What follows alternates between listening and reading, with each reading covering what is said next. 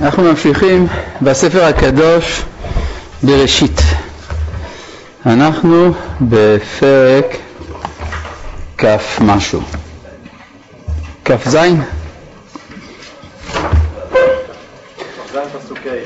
פסוק ה'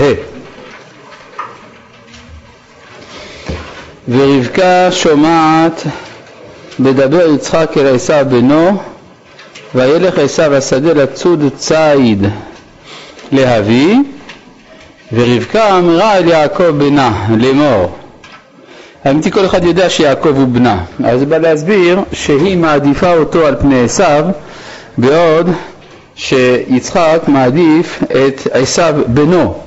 כן שימו לב לביטוי ורבקה שומעת וידבר יצחק אל עשיו בנו וילך עשיו השדה ויבקע אמרה ליעקב בנה זאת אומרת שיש פה החלטה שונה, האם יצחק, כלומר האם ההמשך של יצחק זה עשיו או יעקב.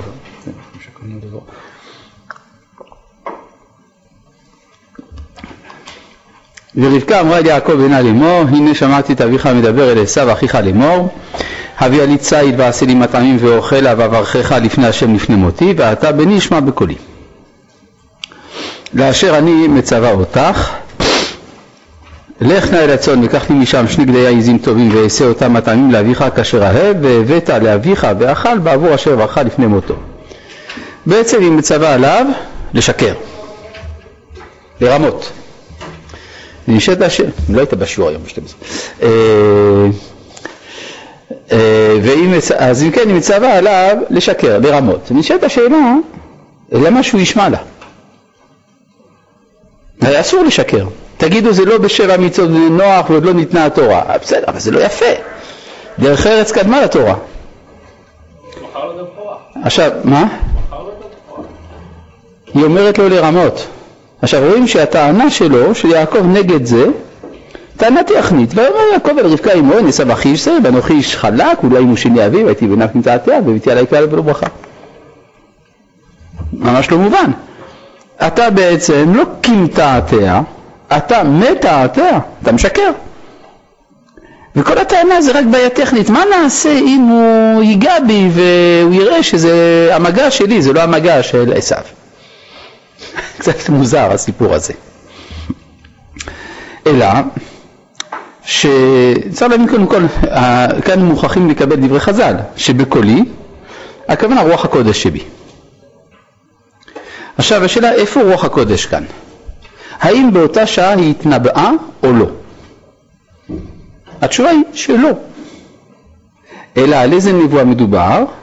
על הנבואה שנאמרה בתחילת פרשת תולדות, ויאמר השם לה, שני גויים בבטנך ושני לאומים מעייך יפרדו, ולאום מלאום יאמץ וירב יעבוד צעיר. זאת אומרת שהיא כבר קיבלה נבואה עוד בשעת ההיריון, כלומר מדובר משהו כמו 40 שנה מקודם, היא יודעת שרב יעבוד צעיר, ולכן שמע בקולי כי צריך לקיים את דברי הנבואה.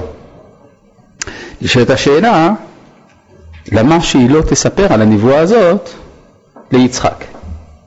אז אני חוזר על מה שלמדנו מקודם, נאמר ויאמר השם לה, לה ולא לו, זאת אומרת כשם שנאמר בה תפילה, ויעתר לו השם, וחז"ל דרשו לו ולא לה, ויאמר השם לה, זה לה ולא לו. זאת אומרת שנאסר עליה למסור את דברי נבואתה ליצחק. יוצא שהנבואה מראש הכינה את הרמאות. ונשאלת השאלה, למה צריך שדברים כאלה חשובים יושגו בדרכי רמייה? זאת השאלה. התשובה, כנראה שזה התפקיד של יעקב, להשיג אמת בדרכי רמייה. כי הרי ברור שמצד האמת זה מגיע לו, כן? הרי זה מה שאתה אמרת, מי אמר שם? מי זה שאמר שהוא קנה כבר? מי אמר את זה? אה, אתה, אתה, אתה, אמרת. כן, ש... שכבר יעקב קנה את הבכורה, ולכן הייתה מגיעה לו הברכה.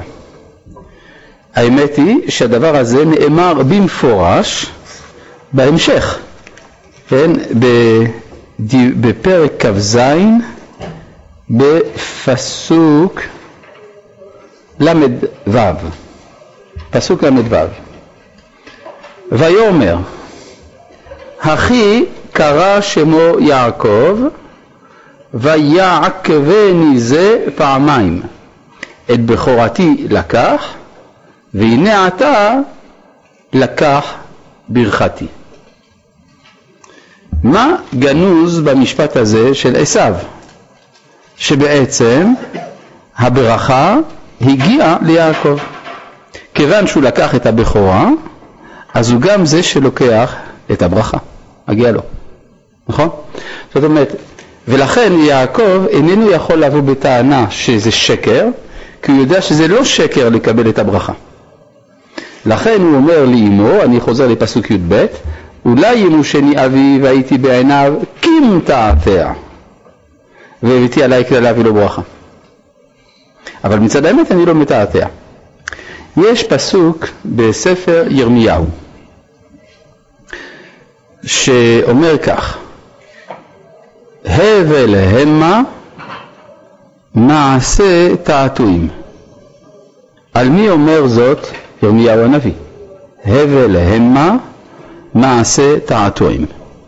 הוא אומר את זה על עבודה זרה. שם מדובר על האלים של הגויים, ושם אומר הנביא ירמיהו זה שטויות, האלים של הגויים. הבל המה מעשה תעתועים. והגמרא לומדת מהפסוק הזה, אמר רבי אלעזר, כל המשנה בדיבורו כאילו עובד עבודה זרה. מה זה משנה בדיבורו? מי שמשקר, נכון? כל מי שמשקר כאילו עובד עבודה זרה.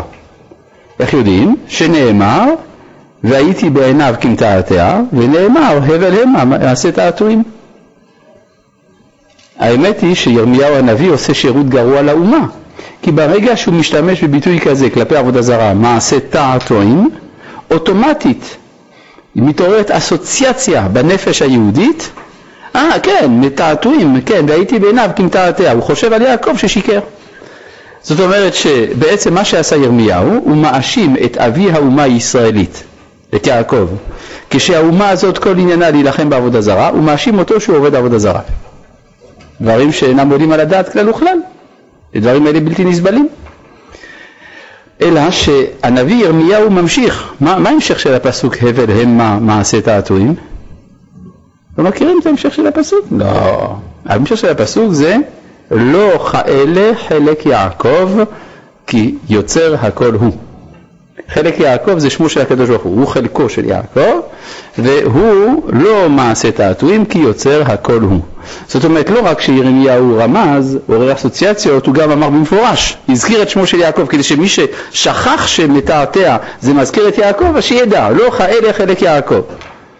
אבל יש פה בעיה, אתה בא, דווקא כשאתה אומר הבל המה מעשה תעתועים, ואז מתבקש לומר שיעקב עובד עבודה זרה, דווקא שם אתה אומר שיעקב ניצל מזה. כי הרי אלוהי יעקב, חלק יעקב הוא אלוהי יעקב, דהיינו מי שאיננו סובל תעתועים. אז מה הפתרון?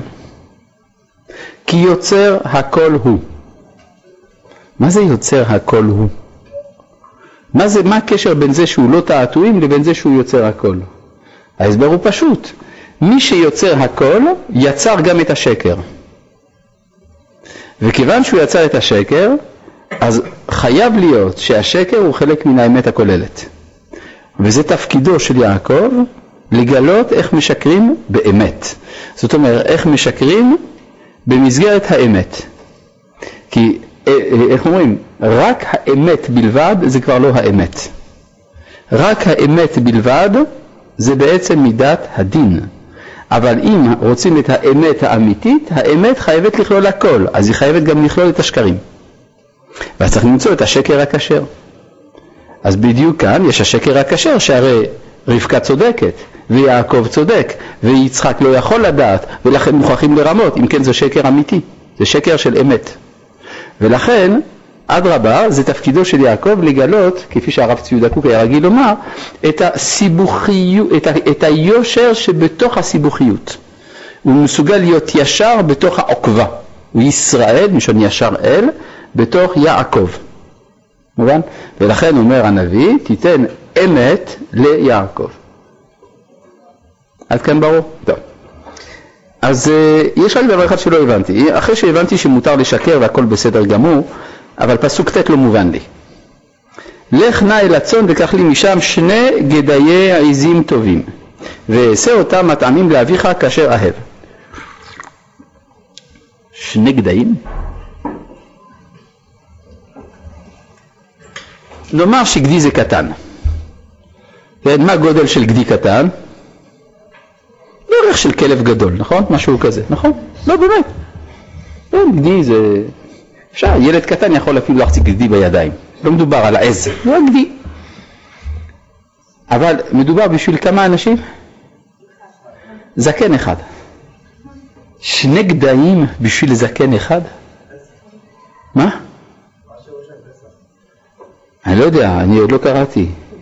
אבל שני גדיים, כן? אז אה, אתה לא יודע, אתה אומר שרש"י רושם, אני לא יודע, אני לא ראיתי את הכתב יד של רש"י, לכן אני לא יודע אם רש"י רושם, אולי מקסימום רש"י כותב, אתה מתכוון, כן? אבל רש"י מביא מפרקי דרבי אליעזר, שהוא צריך שני קורבנות, נכון?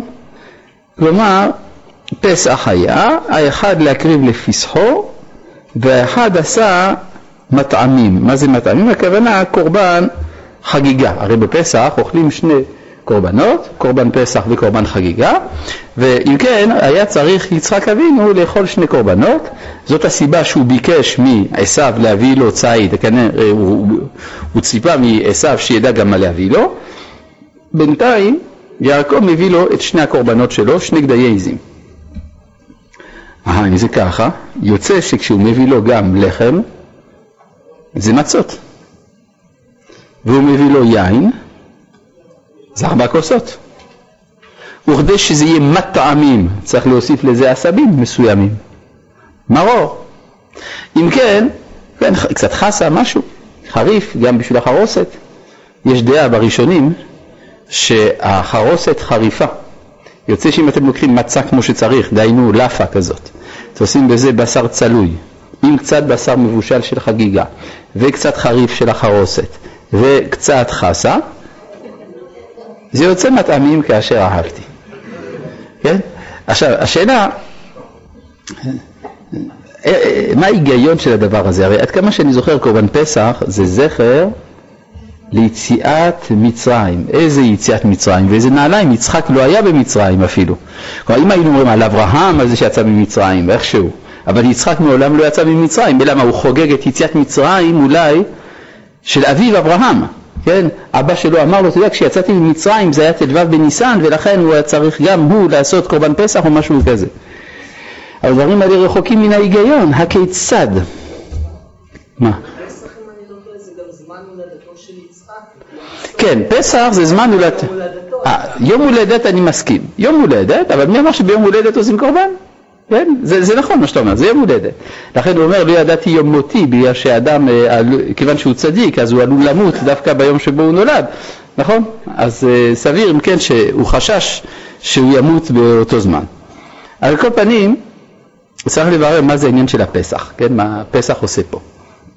יש,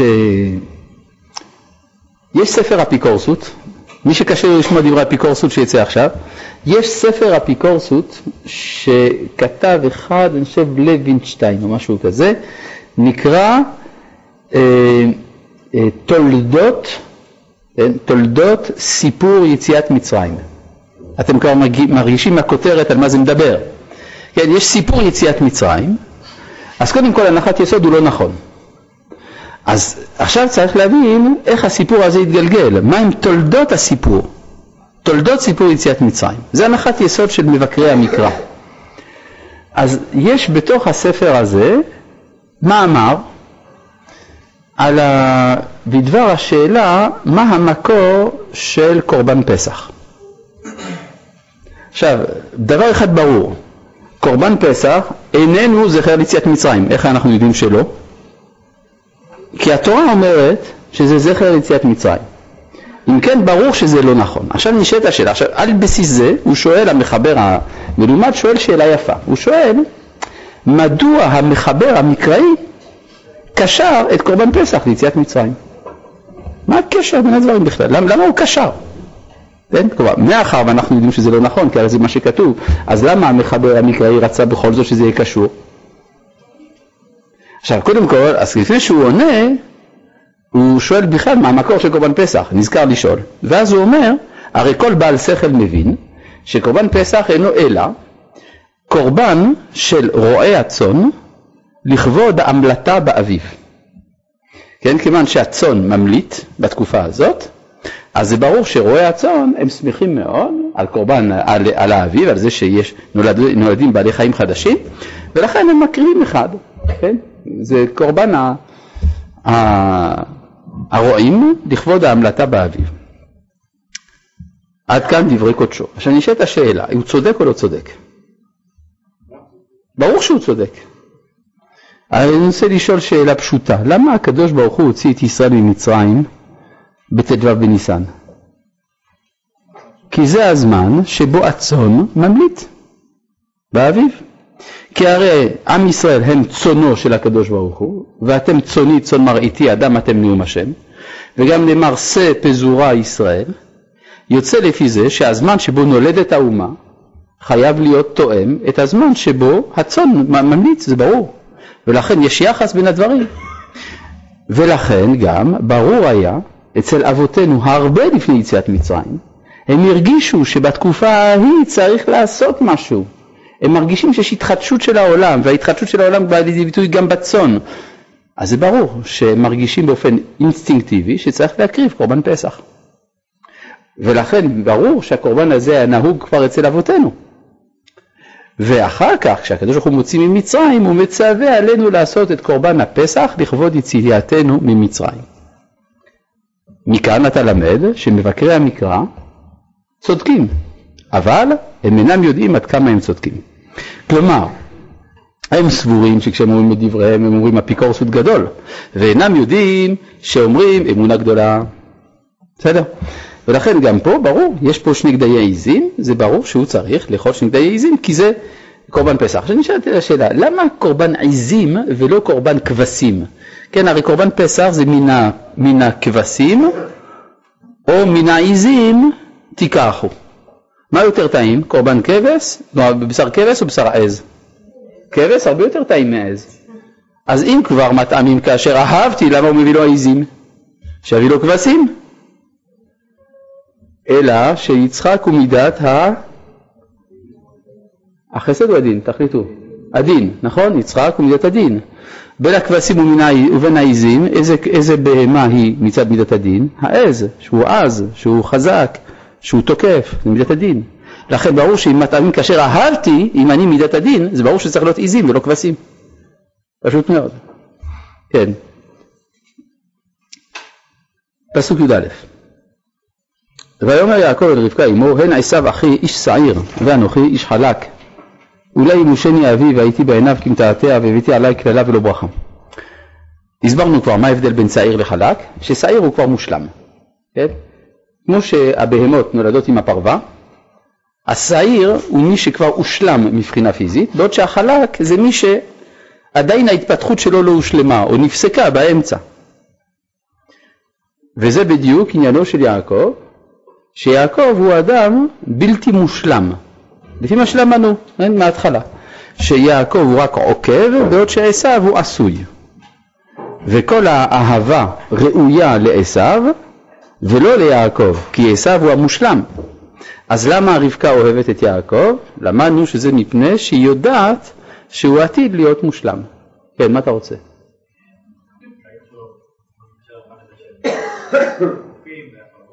דיברנו על זה שבוע שעבר, נו.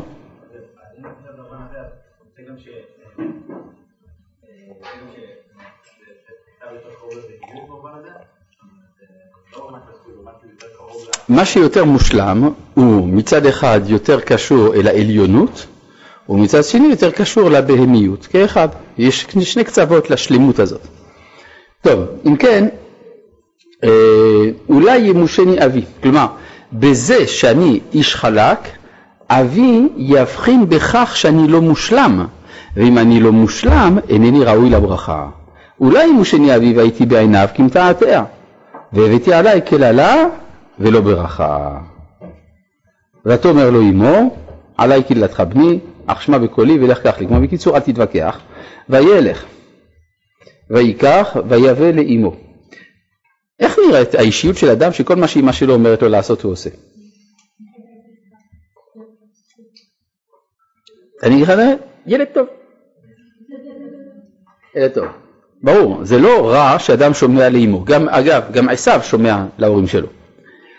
אלא שאצל יעקב אין יוזמה משלו.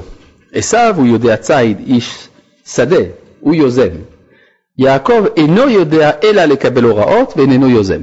בשלב הזה של האישיות שלו, ולכן הוא עדיין לא ראוי להיות עם ישראל. וילך, ויקח, ויבא לאמו, ותעש עמו מטעמים כאשר אהב אביו, ותיקח רבקה את בגדי עשיו, בנה הגדול החמודות אשר איתה בבית, ותלבש את יעקב בנה הקטן. מה זה בגדי עשיו? חז"ל פה מפליגים מאוד. אומרים שזה חמד, חמודות שחמד אותן נמרוד. נמרוד היו לו בגדים מאוד יפים, ועשיו הרג את נמרוד ולקח לו את הבגדים. מעניין. ומאיפה היה ה... ה... איפה היו הבגדים של נמרוד? מאיפה היו לו בגדים? מה? מהאדם הראשון. מעניין, מאיפה האדם הראשון היו לו בגדים? מהקדוש ברוך הוא.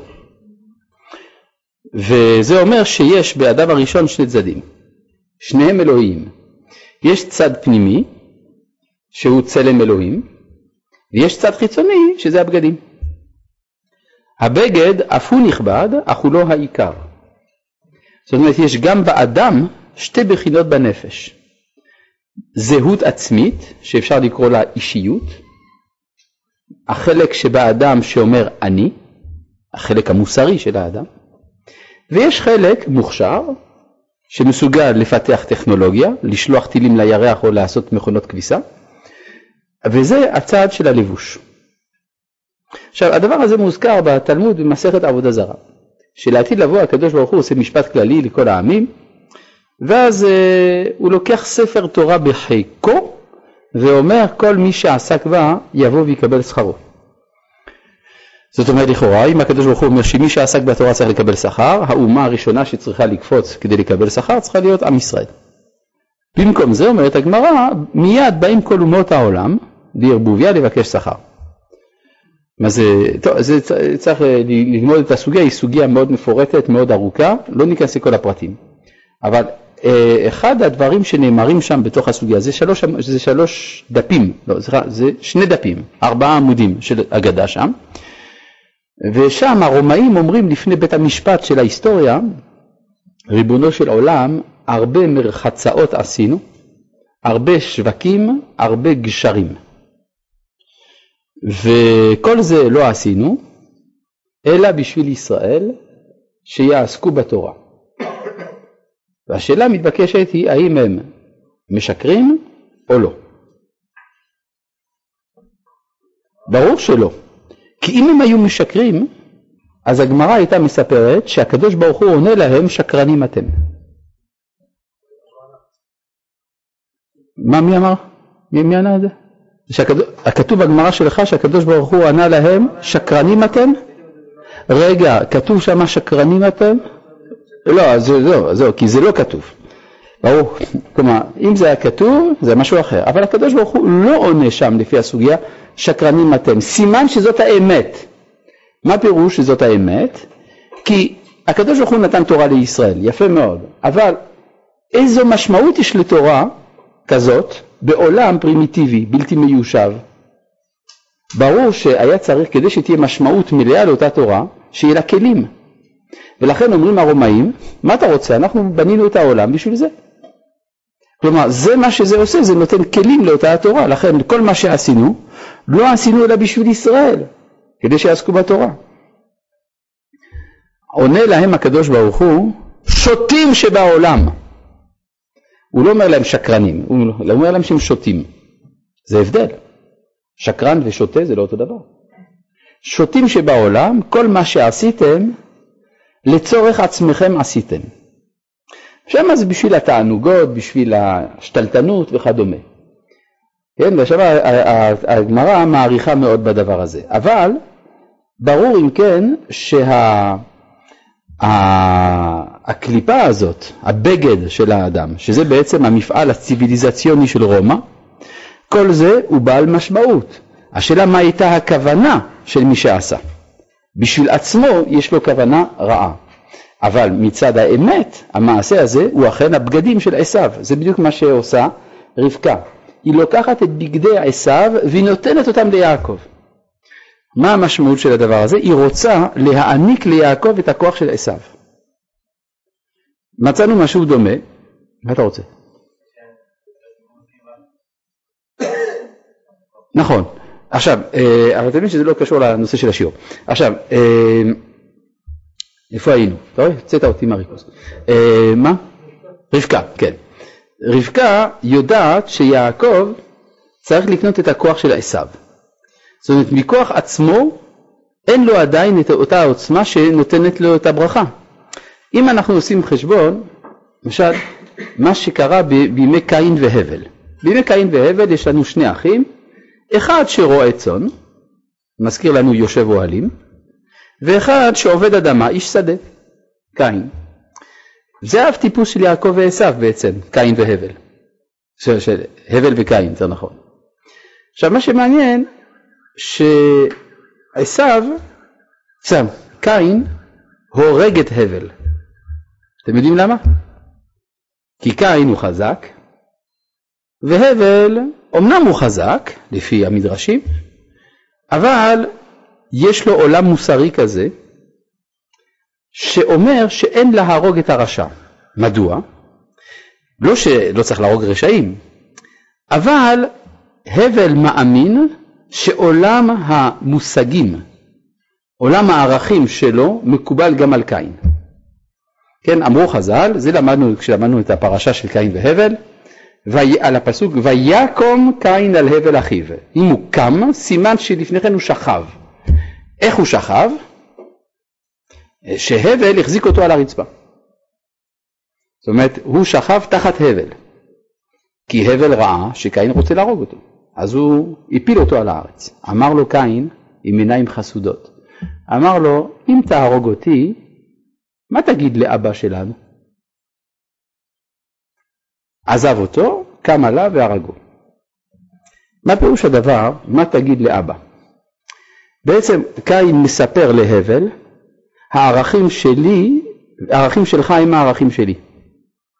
מה שמקובל עליך, שלא לצייר את האב, גם מקובל עליי. והבל מאמין לקין. אם כן יש פה חולשה, יש לו הסכם הבנות עם קין, ובסוף הוא נופל בידי קין.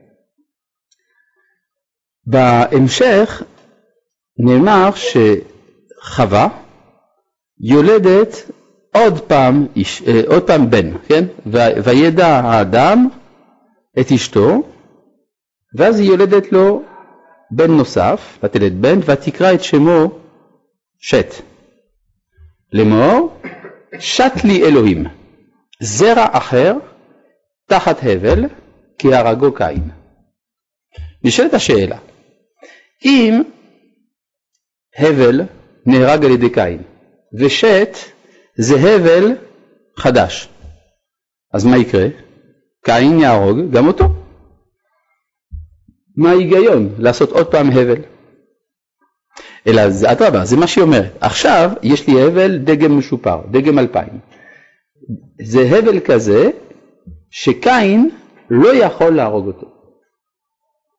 למה? כי עכשיו הוא משתמש בכוח של קין כדי להכניע את קין. עכשיו זאת אומרת שהכל כל הבל והידיים ידי קין. עכשיו יש פה סכנה. הבל תמיד יחשוש מהשימוש בידי קין. הוא יאמר לעצמו, אם אני משתמש בבגדים של קין או בכוחות של קין, אני הופך בעצמי להיות קין. ולכן מעדיף הבל, בשם המוסר הנוצרי, להיות הנרדף מאשר הרודף. כן? ולכן הוא פושע כלפי אחריותו על תיקון העולם. מובן? אז זה מה שכתוב כאן. רבקה רוצה להוציא את יעקב מן העמדה ההבלית ונותנת לו את העמדה השתית. צריך להיות כמו שת. ותיקח רבקה את בגדי עשה בנה החמוד, הגדול החמודות אשר איתה בבית, ותלבש את יעקב בנה הקטן. ואת עורות גדיי העזים הלבישה על ידיו על חלקת צוואריו, ותיתן את המטעמים ואת הלחם אשר עשת ביד יעקב בנה, ויבוא אל אבי ויאמר אבי ויאמר הנני מי אתה בני. עכשיו נשאלת השאלה, מדוע רבקה חוששת שהמגע של יעקב, של יצחק את יעקב, יסגיר את זהותו של יעקב, והיא לא חוששת מהקול של יעקב. מוכרחים לומר שעשו ויעקב היה להם אותו קול. סביר, הם היו הרי תאומים. מה? אני עוד לא יודע, אני לא קראתי את הפסוק הזה, אבל דבר אחד ברור לי, שליעקב ועשו מבחינה, אה, הייתי אומר, ווקאלית, יש אותו קול. לכן אין פה חשש. לכן גם כשיצחק שומע ויאמר אבי ויאמר הנני, ויאמר אבי, אז הוא שואל, מי אתה בני? כלומר, האם אתה יעקב או אתה עשיו? הוא לא יכול לדעת. ויאמר יעקב אל אביו, אנוכי עשיו בכוריך. עשיתי כאשר דיברת אליי. במה אני עשיו בכוריך? עשיתי בדיוק מה כמו שעשיו עושה, הוא מרמה, גם אני מרמה. קום נא שבה ואוכלה מצדי, בעבור תברכני נפשך. ואומר יצחק אבינו, מה זה מיהרת למצוא בני? מה פירוש השאלה הזאת? יצחק חושד.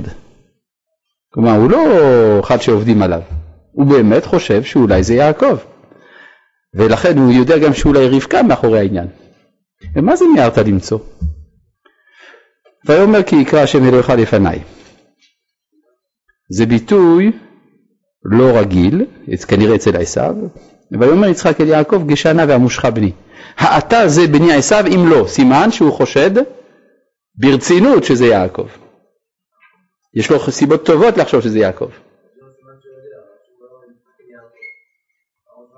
אתה אומר, ויאמר יצחק אל יעקב, אז זה עוד יותר מוכיח שהוא יודע. אני לא יודע אם זה רשום, אצלי זה כתוב. ויגש יעקב, דיברנו על זה, ויגש יעקב אל יצחק אביו, וימושהו.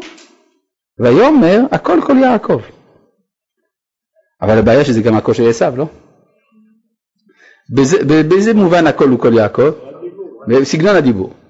כן? סגנון הדיבור הוא של יעקב. נכון שמבחינת הטון, כמו מבחינת, אני יודע, מבחינה אקוסטית, זה הקול של, של שניהם שווה. אבל איך שהוא מדבר, זה הקול של יעקב. והידיים ידי עשיו. אז מי הוא חושב שזה עכשיו?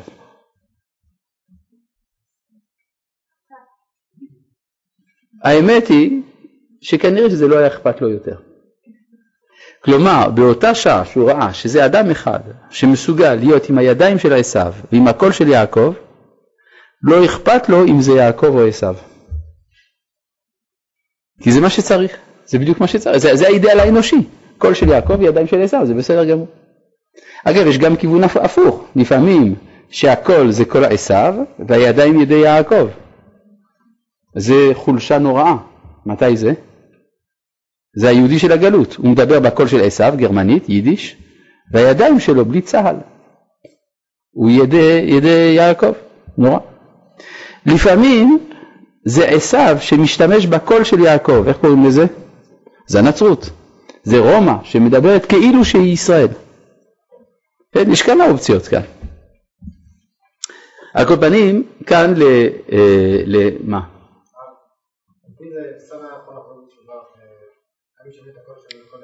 מה היה קורה אם עשיו היה עושה תשובה? אז הייתה לנו היסטוריה אחרת. היה לנו אומה של שני שבטים. הייתה לנו אומה עם שבט עשיו ושבט יעקב, והם היו פועלים בהרמוניה נפלאה. כיוון שזה לא קרה, היה צריך לעשות תיקון לדבר הזה. 12 שבטים אצל יעקב, ועוד בת שהייתה צריכה להתחתן עם עשיו. כדי להשלים את השבט השלוש עשרה. כן, חז"ל הרי אומרים שעשו היה צריך להתחתן עם דינה. ובאים בטענות אל יעקב על זה שהוא לא נתן לה אותו. לא נתן לו אותה. סך הכל, מה היא, בת כמה היא הייתה? בזמן שהיא עברה את הירדן. בת שמונה. עשיו היה בן כמה? סך הכל רק בן 98. אז מה, אי אפשר לעשות איזה שידוך, משהו? כן? כן, אבל ככה חז"ל אומרים, שהוא לא בסדר. סך הכל זה האח שלו, מה הוא מונע ממנו חסד? למס מרעהו חסד? אז חז"ל אומרים, זה שיעקב לא נתן מדינה לעשו. סך הכל כמה זמן הפרש? 90 שנה, מה זה כבר כלום, מה זה? כן? אני מדבר פה עכשיו על עשו ודינה, כן? ברור שאצל חז"ל אז הם לא התכוונו כפשוטו, כן? הם התכוונו שבתוך המשפחה של עשו היה צריך מי שיתחתן עם דינה וכדומה, משהו כזה. כן? כלומר היה צריך למצוא איזה דרך להשיב את עשו הביתה. ולא נמצאה הדרך, וזה חבל. קרה מה שקרה, בסוף השבט השלוש עשרה הושלם בדרכים הרבה יותר מסובכות. זה אנחנו נגיע כשנלמד את הפרשה של שכם בן חמור. אבל אה, אה, אז מה, מה כתוב כאן פסוק כ"ג? פסוק כ"ג הוא משמעותי מאוד, ולא הכירו. ולא הכירו, לא כתוב שהוא חשב שזה עשו. לא יקרא הוא לא יודע אם זה עשו או יעקב. כי היו ידיו כדי עשו אחיו שעירות, ויברכהו. מכיוון שהוא ברך אותו, הוא יכול לשאול אותו, ויאמר, אתה זה בני עשו? אז כה ברכת. ויאמר אני. ויאמר, הגישה לי ואוכלה מצאת בני. למה הוא לא אומר עשו? כי הוא באמת חושב שהוא משקר.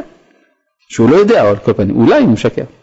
למען תברכה נפשי, ויגש לו ויאכל, ויבא לו יין וישת. ויאמר אליו יצחק אביו גשנה ושקע לי בני, ויגש וישק לו וירח את ריח בגדיו ויברכהו, ויאמר ריח בני כריח שדה אשר ברכו השם. שימו לב לכל ההדגשות על עולם החושים של יצחק. יש לו חוש מישוש, מאוד מפותח, וימושהו, זה חשוב לו למשש. יש לו חוש ריח, ריח בני. יש לו חוש טעם, מטעמים כאשר אהבתי, ויש לו חוש שמא הכל כל יעקב. מה אין לו? ראייה. אבל זה לא נכון, גם זה כתוב, ראה ריח בני. הוא רואה משהו. מה אומר רש"י? מה זה ראה ריח בני? אלא הוא מלמד שהיא נכנסה עמו ריח גן עדן. אז באיזה ספירה נמצא יצחק? הוא לא נמצא בספירה של העולם הזה בכלל. העולם שיצחק רואה הוא עולם של גן עדן. יש לו עוד משהו שהוא רואה, על הפסוק ויחרד יצחק חרדה גדולה, אומר רש"י ראה גיהינם. אז באיזה עולם נמצא יצחק? הוא רואה או גן עדן או גיהינם, זה מה שהוא רואה. העולם הזה הוא לא כל כך מכיר, ותכהנה עיניו מראות, הוא לא רואה את העולם הזה. אבל דווקא זה אומר שיצחק חי בעולם של קדושה, שמביא אותו למגע עם המוחלט. כיוון שהוא בא לידי מגע עם המוחלט הוא מקדש את כל החושים. כל החושים אצלו מתקדשים. לעומת שאר בני אדם שעולם החושים אצלו, אצלם, זה עולם של חול, שצריך זהירות, לא להימשך אחרי החושים. אצל יצחק החושים קדושים. כלומר הוא חי בהרמוניה, אין אצלו ניגוד בין עולם החושים לעולם הנשמה. כן. כן, זה ברור. כן, בוודאי. אין שום ספק שיש גם מימד אה, פיזיולוגי פה. שכיוון שהוא לא רואה בעיניים אז הוא מפתח את החושים האחרים. אבל בכל זאת, אנחנו רואים דבר מיוחד אצל יצחק, שהשם שלו הוא שם מאוד מיוחד, קוראים לו יצחק. אני הייתי מצפה שיקראו לו אחרת.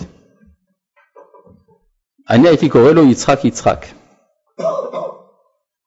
נכון? למשל אברהם אבינו עבר כמה שינויי שם, בהתחלה קראו לו אברהם, אחר כך הוא נקרא בשם אברהם, וכאשר הגיע למעלה העליונה נקרא אברהם אברהם, נכון? בעקדה, נכון? ויאמר אברהם אברהם, ויאמר הנני, אם כן הוא קיבל שם שלישי. גם יעקב, ויבוא ישראל, ויבוא אלוהים אל ישראל במראות הלילה, ויאמר יעקב יעקב, ויאמר הנני. גם בסנה, וירא אליו מלאך האלוהים בתוך, בלבת אש מתוך הסנה, ויאמר משה משה, ויאמר הנני.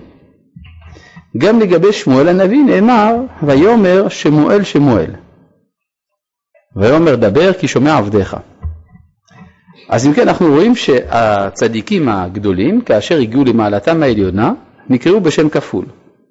אברהם, יעקב, משה, שמואל. והנה אצל יצחק, מה אתה רוצה? מה? האם זה קשור לנושא? בעקיפין, יפה. עכשיו, אם כך, אה, למה ביצחק לא נאמר השם הכפול שלו? קודם כל צריך להבין למה בצדיקים הגדולים נאמר שם כפול. מסיבה פשוטה, אברהם של מעלה ואברהם של מטה מתאימים זה לזה. הם באותה, כלומר באותה שעה שהגיע אברהם לעקדה, נתגלתה ההתאמה בין הנפש לבין הנשמה. לכן יש לו שם של הנפש, אברהם, תואם את אברהם של מעלה הנשמה. אותו דבר, יעקב, יעקב. יעקב של מטה, הנפש, תואם את יעקב של מעלה הנשמה. וכן משה, משה ושמואל, שמואל. מה עם יצחק? יש לו רק נשמה, ולכן אין לו שם כפול. האם זה לא חיסרון? ביחס ליצחק זה בכלל לא חיסרון. ביחס לעולמנו זה חיסרון. ולכן אי אפשר שעם ישראל ייוולד מיצחק בלבד, צריך אברהם, יצחק ויעקב. אז זה מה שאנחנו אומרים כאן, ההדגשה שלה, הריח וכדומה. אגב, חז"ל למדו מזה מה זה הריח, ריח בגדיו, אל תקרא בגדיו אלא בוגדיו, שאפילו בוגדים שבעם ישראל הם, מלא, הם נותנים ריח טוב. כן? הרי אנחנו רואים שכל ההשפעה הגדולה של עם ישראל באנושות עברה דרך בוגדנים, אנשים שבגדו במסורת האומה. כן, אנשים בעייתיים מבחינתנו, ודווקא האנשים האלה הבעייתיים מבחינתנו, הם גרמו להתפשטות תורת השם בעולם. כי הריח מבחינה ביולוגית, כל אחד יודע, זה סוג של ריקבון. מה שמרכיב נותן ריח. אז יש לפעמים שהריקבון הזה הוא נעים, ולפעמים הוא לא נעים. אבל סך הכל זה אותה הפעולה, זה ריקבון. ועכשיו, אצל יצחק, כיוון שהוא שלם, הוא כולל בהכרה שלו את כל סוגי היהודים כולם, כולל הרקובים שבהם. לכן כריח, כריח בני כריח שדה אשר ברכו השם. כן, מה אתה רוצה?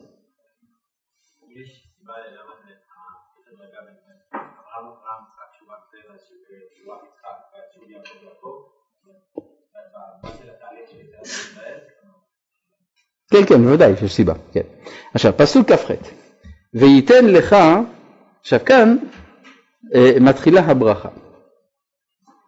פסוק כ"ח, מבחינה דקדוקית לא מובן בכלל, בואו נקרא אותו.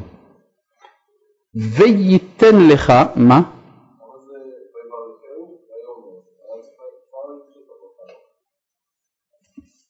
איפה כתוב ויברכו? אה, לא, יכול להיות שזה הקדמת המאוחר. פסוק כ"ח, ומבחינה דקדוקית מאוד קשה להבנה. וייתן לך האלוהים מטל השמיים ומשמני הארץ ורוב דגן ותירוש. מה קשה בפסוק מבחינה דקדוקית? אבב. וייתן לך האלוהים. לא, מעולם לא מצאנו שפסוק יתחיל בו'. מי מתחיל משפט בו'? כן? אלא מה תגידו לי, מה פתאום, מה אני אומר שאין פסוקים בו'? יש הרבה ו"ים בתחילת התורה. למשל פסוק כ"ז, נכון? ויגש, או פסוק כ"ו, ויאמר, או פסוק כ"ה, ויאמר, אז מה אני אומר שאין פסוקים המתחילים בו'? הכוונה, לא מצאנו משפט שמתחיל בו' החיבור, בו' ההיפוך כן. והרי הו' הזאת היא לא ו' ההיפוך, היא ו' החיבור, כן? אני אזכיר לעצמי מה זה ו' ההיפוך. ו' ההיפוך זה ו', זו ו' זה, אה, שמשמשת במקרא בעיקר, שעניינה להפוך פועל שבעבר לעתיד, או פועל שבעתיד לעבר.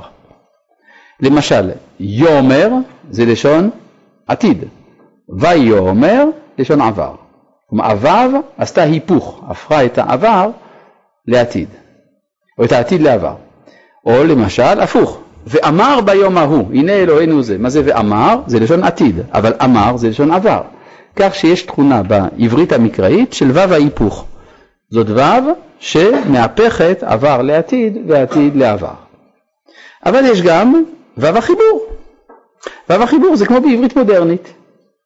אתה אומר, תביא לי עגבנייה וגזר. וגזר זה וו החיבור.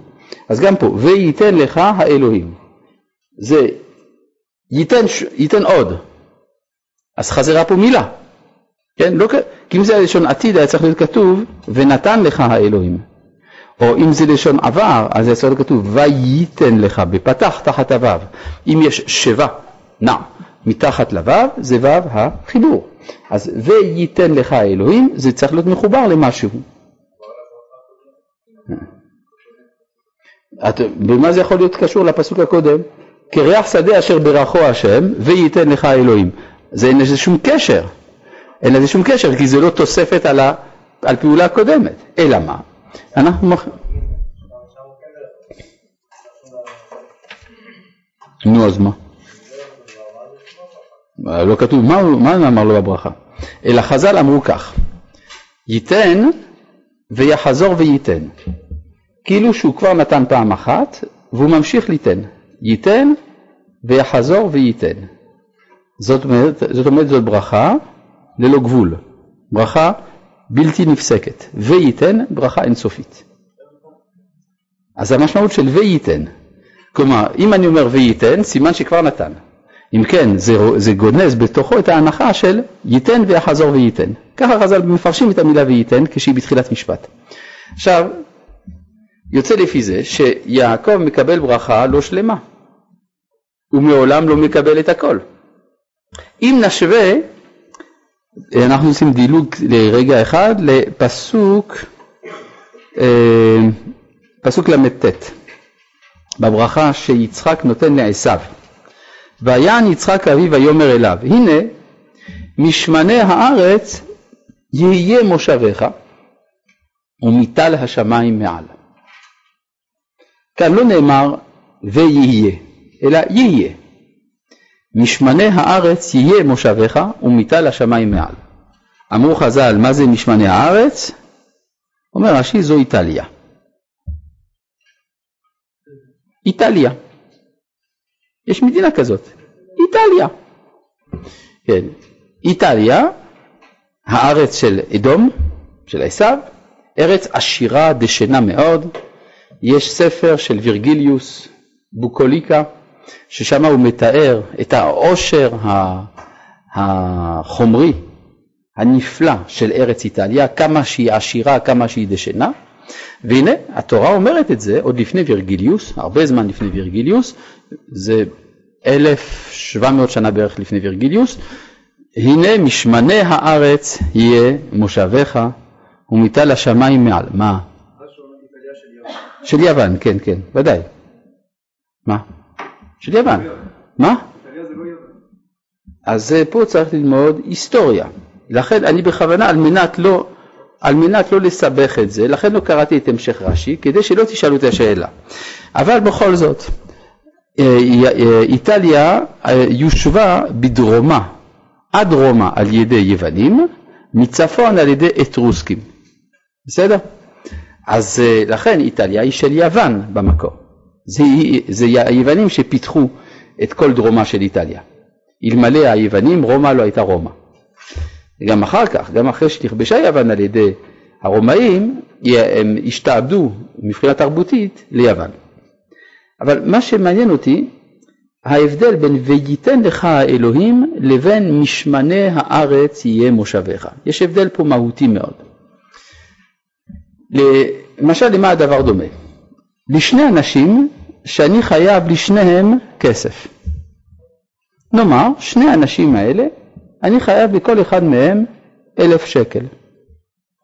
בסדר, סכום שאפשר אולי לעמוד בו. כן, עד שיפתרו את בעיות אה, מחאת האוהלים וכדומה, אז בסוף יהיה כסף, נוכל להחזיר את החובות. אני חייב לזה אלף שקל, לזה אלף שקל. רק שיהיה האחד אני מסמפת והשני אני ממש לא מסמפת, הוא אנטיפט. מגיע האנטיפט ואומר לי איפה הכסף? אז אני בקושי מסתכל עליו, מוציא אלף שקל מן הכיס, אומר קח. מה מטרתי? שהוא יעזוב אותי. שיקבל כל מה שמגיע לו. מה זה השני הוא כזה, כזה נחמד, אני כל כך אוהב אותו. אוי, איזה יופי שבאת, בוא בוא תשב, תיקח משהו. תראה, אני קצת ממהר, אבל... לא, אבל בסדר, אבל מה רצית? אה, אה, רציתי את הכסף שאתה חייב לי. אה, כסף, כמה זה היה? אה, אלף שקל. טוב, בסדר, הנה, קח עשרה שקלים. מה עם השאר? תשמע, עכשיו אני קצת ממהר, אבל תבוא מחר. מחר הוא מגיע, מקבל עוד קצת. כל הזמן, אני מורח את זה. מדוע? כי אני מעוניין לפגוש אותו. כן, השיחה שלי איתו נעימה לי. זאת אומרת שדווקא החיבור, האהבה, מונעת את הנתינה השלמה. ואז יוצא שעשו הוא אדם שמקבל הכל ומיד. ויעקב הוא אחד שמקבל לא הכל, אבל הוא לא מפסיק לקבל. ואז יוצא שהקשר הוא אינסופי. עכשיו, אם אנחנו מעבירים את זה לתחום המטאפיזי, יוצא שיש פה שתי השקפות עולם שונות לגמרי. אצל עשיו מתפתחות השקפות עולם כוליות, טוטליות, מה שנקרא. זה כמו הפיתוי של הפילוסופיה המערבית, שהיא מציעה לאדם תיאוריות המסבירות את הכל. מי שיש לו תיאוריה שמסבירה את הכל, הוא בעצם חושב את עצמו אלוה באיזשהו מקום. וזה בדיוק הייתה למשל שיטתו של היהודי המקולקל ברוך שפינוזה, שיש לו שיטה מטאפיזית המסבירה את כל המציאות כולה, כן? בדרך גיאומטרית. זו שיטה גאוותנית ביסודה. לעומת זה, אה, אצל בני ישראל מכירים בטרנסצנדנטיות, דהיינו בנבדלות של האלוהות, ולכן כל השקפת עולם בישראל היא תמיד חלקית. כל הסברה שתיתן לא יכולה לחפוף לגמרי את מה שיש להסביר. יש תמיד ממד של אינסופיות מעבר לכוליות. והאינסופיות הזאת גורם, עושה את העולם כמין כלי לא סגור. כמו שהגמרא אומרת במסכת בבא בתרא, העולם לאכסדרה הוא דומה. מה זה דומה לאכסדרה? לבניין שפרוץ מצד אחד. יש בו הרבה אור, בגלל זה. אומרת הגמרא, זאת אומרת לאכסדרה הוא דומה, השמש עולה במזרח, כלומר זורחת במזרח, עולה אל הדרום, שוקעת במערב. צד צפון לא סגור. זאת אומרת שהעולם לא סגור. מדוע העולם לא סגור? כדי שאם יבוא מי שיאמר שהוא אלוה, יגידו לו אם כך תסגור את הצד הרביעי. כלומר זה בא לומר שההכרה שהעולם בלתי מושלם, שהוא כל הזמן במעקב, זה שלמותו של עולם. וזה בעצם מה שיצחק מאמין ליעקב, מעניק ליעקב, וייתן לך שלעולם לא תיגמר הנתינה. יוצא שכאן, בשתי הברכות האלה, זו של יעקב וזו של עשיו, גנוז מה שהרב קוק כותב באורות הקודש, חלק ב', בחלק הנקרא העלאת העולם, שיש שני ערכי שלמות. יש שלמות של שלמות ושלמות של השתלמות. השלמות של השלמות זאת השלמות האריסטוטלית, האומרת שמה ששלם הוא מה שיש לו גבול. ואילו השלמות של ההשתלמות זאת השלמות של יעקב, הרואה את השלמות דווקא באינסופיות. ואי אפשר לעולם רק בשלמות של שלמות, ואי אפשר לעולם רק בשלמות של השתלמות. ולכן ישנם שני ערכים של שלמות הבאים לידי ביטוי בשתי הברכות. בזאת סיימנו להיום, נמשיך בפעם הבאה. שלום.